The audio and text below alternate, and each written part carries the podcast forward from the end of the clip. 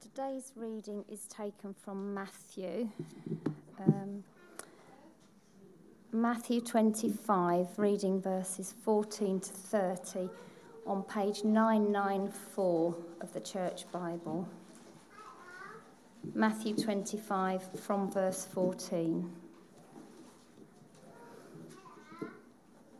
Again, it will be like a man going on a journey who called his servants, entrusted his wealth to them. To one he gave five bags of gold, to another two bags, and to another one bag, each according to his ability.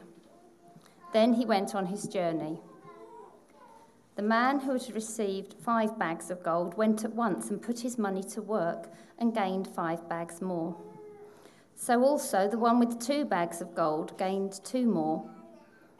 But the man who had received one bag went off, dug a hole in the ground, and hid his master's money.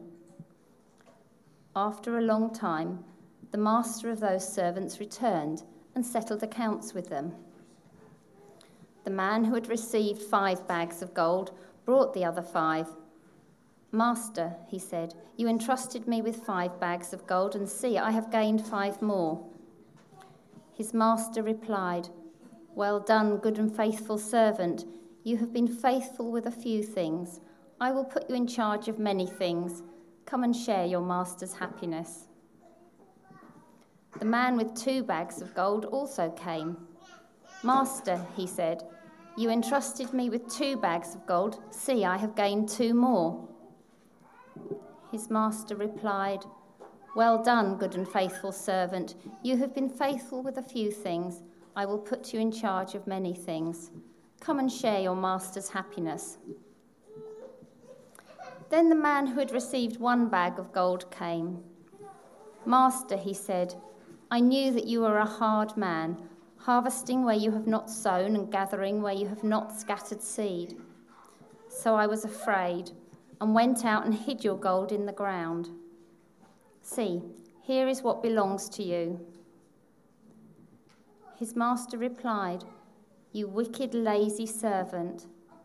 So you knew that I harvest where I have not sown and gather where I have not scattered seed. Well, then, you should have put my money on deposit with the bankers so that when I returned, I would have received it back with interest. So take the bag of gold from him and give it to one who has ten bags. For whoever has will be given more, and they will, ha- they, they will have an abundance. Whoever does not have, even what they have will be taken from them. And throw that worthless servant outside into the darkness, where there will be weeping and gnashing of teeth. This is the word of the Lord. So, let's pray before we begin. Father God, I thank you for this story, um, for the meaning behind it, and I pray that as we look into this this morning, that you would show us what it means for each one of us, that we would be changed and renewed, and that we would go out of here carrying that knowledge with us. Amen. So, to put this passage into context, um, the religious authorities are cross with Jesus at this point in time. Um, the crowd's response when he entered in for Palm Sunday um, was quite great, and they didn't like that. And then he went on to cleanse the temple, and again, they didn't like that. So, this is like the last lengthy speech that Jesus gives um, before his death, and it includes a couple of parables um, that are meant to make people think of his coming return. And last week, Andy spoke um, of what it means to prepare and he looked at the parable of the ten virgins. And this week we are looking at the parable of the talents, as it's often called, and it's the one that's found only in Matthew. And um, chapters 24 to 25 have shown God as um, one of compassion, love, and unwavering holiness. And there's a theme of judgment that um, sort of goes through it. And like this parable and the other two that he talks of, which are the parable of the faithful and unfaithful servant, um, the parable of the wise and foolish virgins, and the, um, this one that we're doing today, the parable of the talents, the time of the master's arrival and return is unknown, and they have to prepare themselves. And this passage talks a bit at the end about gnashing and weeping of teeth and the judgment that's to come. But we're not actually going to look at that this morning. We're going to um, instead look at our investments that we can make in that time of preparation. And it's a story that has a lot of symbols in it. So we're going to break these down and look at what they might mean. Um, so we have the master, represents Jesus in this passage, um, his journey back to the Father and then back to us as well. That's what this is talking about. And then the slaves, sometimes referred to as servants, personally I prefer the term servant, um, is us, Christians, waiting for Jesus' return, each given something. The talents represent a blessing. Some people think it means money, but it started off as a measure of weight and then it became a symbol for money later. And we often use it to talk about our abilities and gifts and things like that. Um, and if you note, when the servants are given these talents, they're treated in regard to their ability. So he doesn't give a servant that can't do very much a great big gift that makes something impossible for them to do, nor does he ridicule the one with less abilities and make them, you know, a bit annoyed that they haven't been given as much. He does it according to their own abilities. And even the one that only got one talent, one bag, it was probably the equivalent of 15 years' worth of wages. It was quite a lot. It wasn't a small amount. Even the one that got least got a lot. And in that, we could say he's delegating the responsibility of the kingdom to them. Then we have the return. Jesus' return to us. second coming, some call it. And then the master sort of assesses their faithfulness at the end, and that's sort of referred to as the judgment that Jesus brings when he comes. So if we look at the individual people, what do they represent and who do they represent? So the man who receives the first one, he goes at once. He receives this blessing, five bags, and he goes at once. He's enthusiastic, he's excited, he goes and does something with it. He's been entrusted with a great treasure and he wants to do something. So he goes to work and he invests it. The film, it looks like he makes some wine. We don't know what he actually did. But he brings back a 100% return. The second servant does the same. He too brings back a 100% return on what he was given. Then we get to the third servant. He goes away, he digs a hole, and he hides it. The difference, the first two then, they went off at once, they traded and they made something back. The third one went away, buried it, didn't make anything from it. And it makes me think that the first two servants probably had a slightly different view of their master. They knew that they were empowered, they knew that they were entrusted with something, and because they felt trusted, they felt they could go and do something. They knew that actually there was something they could do here. He'd given them something, he'd blessed them with something, they could go off and do it. And the third one, I think, was a bit scared. He didn't know what to do, he didn't want the, the master's judgment on his return. And he acted probably out of that fear. Now, when he comes back, there's then some rewards. And the two servants at the beginning both receive four rewards. They get equal treatment. You know, he doesn't judge one higher than the other because one brought back another five bags and one brought back another two. He treated them equally because they both brought back 100% on what they were given. They were both pronounced good and faithful servants. To be honest, I think if someone said that to me, that would probably mean more to me than anything else. They were given an increased responsibility, they were given more. And they got to share in the master's happiness. And the third servant, we probably don't like to imagine what he said to them as much. Verse 24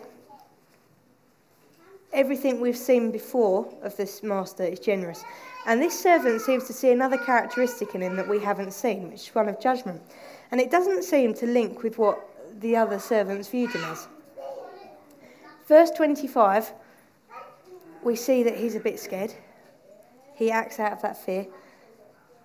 And we realised that he had no intention to go off and do anything with it. And actually, the judgment that was given to him uses his own words back. See, I think the one talented servant acted in fear. And instead of having affection for the master and feeling empowered, he got scared. John um, Shedd says a ship, is, ship in a harbour is safe, but that is not what the ships are for. And I think that can sometimes be the case for us. We're given something and we get scared. This servant was given something, he got scared and he didn't act. And we have to remember when Jesus is talking this, he's talking to the Pharisees, the Pharisees that have been given something. They've been given the law, they've been given the temple, and what are they doing with it? Were they prepared for the master's return? No, they weren't. That's why he was addressing them in the first place. And for us, what does it mean for us? I think we're all entrusted with something. Each of us gets something, we're given something. And for some, that might be lots of money. For some, that might be lots of time. For some, it might be the ability to do loads of sports. For some, it might be academia and a brain that is able to tot up maths questions quickly and things like that. We're all given something. But the third servant was disabled by his fear. Oh, sorry, I'm flipping around. There we go. Right. Yeah, he was disabled by his fear and he acted out of that. And I think sometimes, if I look back over my life, I think that's the thing that's crippled me the most. When I've been given something to do and I've been crippled by the fear that says someone else is better at this than you, someone else can do this better. And actually, if you stand up there and you do that or you act in this way, you're just going to get laughed at. They'll look at them and think, oh, do you know what? I wish they'd asked that person to do it instead. It disables us, it cripples us, it doesn't allow us to act out of those blessings that God's given us. And it doesn't matter if we're young, it doesn't matter if we're old, it doesn't matter if we're male, if we're female, if we're, you know, as long as we're using the things that God's blessed us with, He blesses all of us. And I think there's that call on us to use those blessings that He gives us. You know, we don't all have a lot of money, we don't all have a lot of time, but we've all got something. And that's the thing that when I was looking at this, I think most importantly stood out to me the fact that he gave them each something according to their ability. They all got something. And even if that was one bag, that one bag was still 15 years' worth of their wage. It was massive, it was huge, it was a great blessing.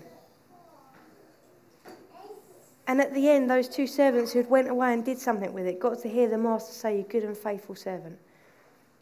They got to go and share in the master's happiness. They got to go and be in his presence.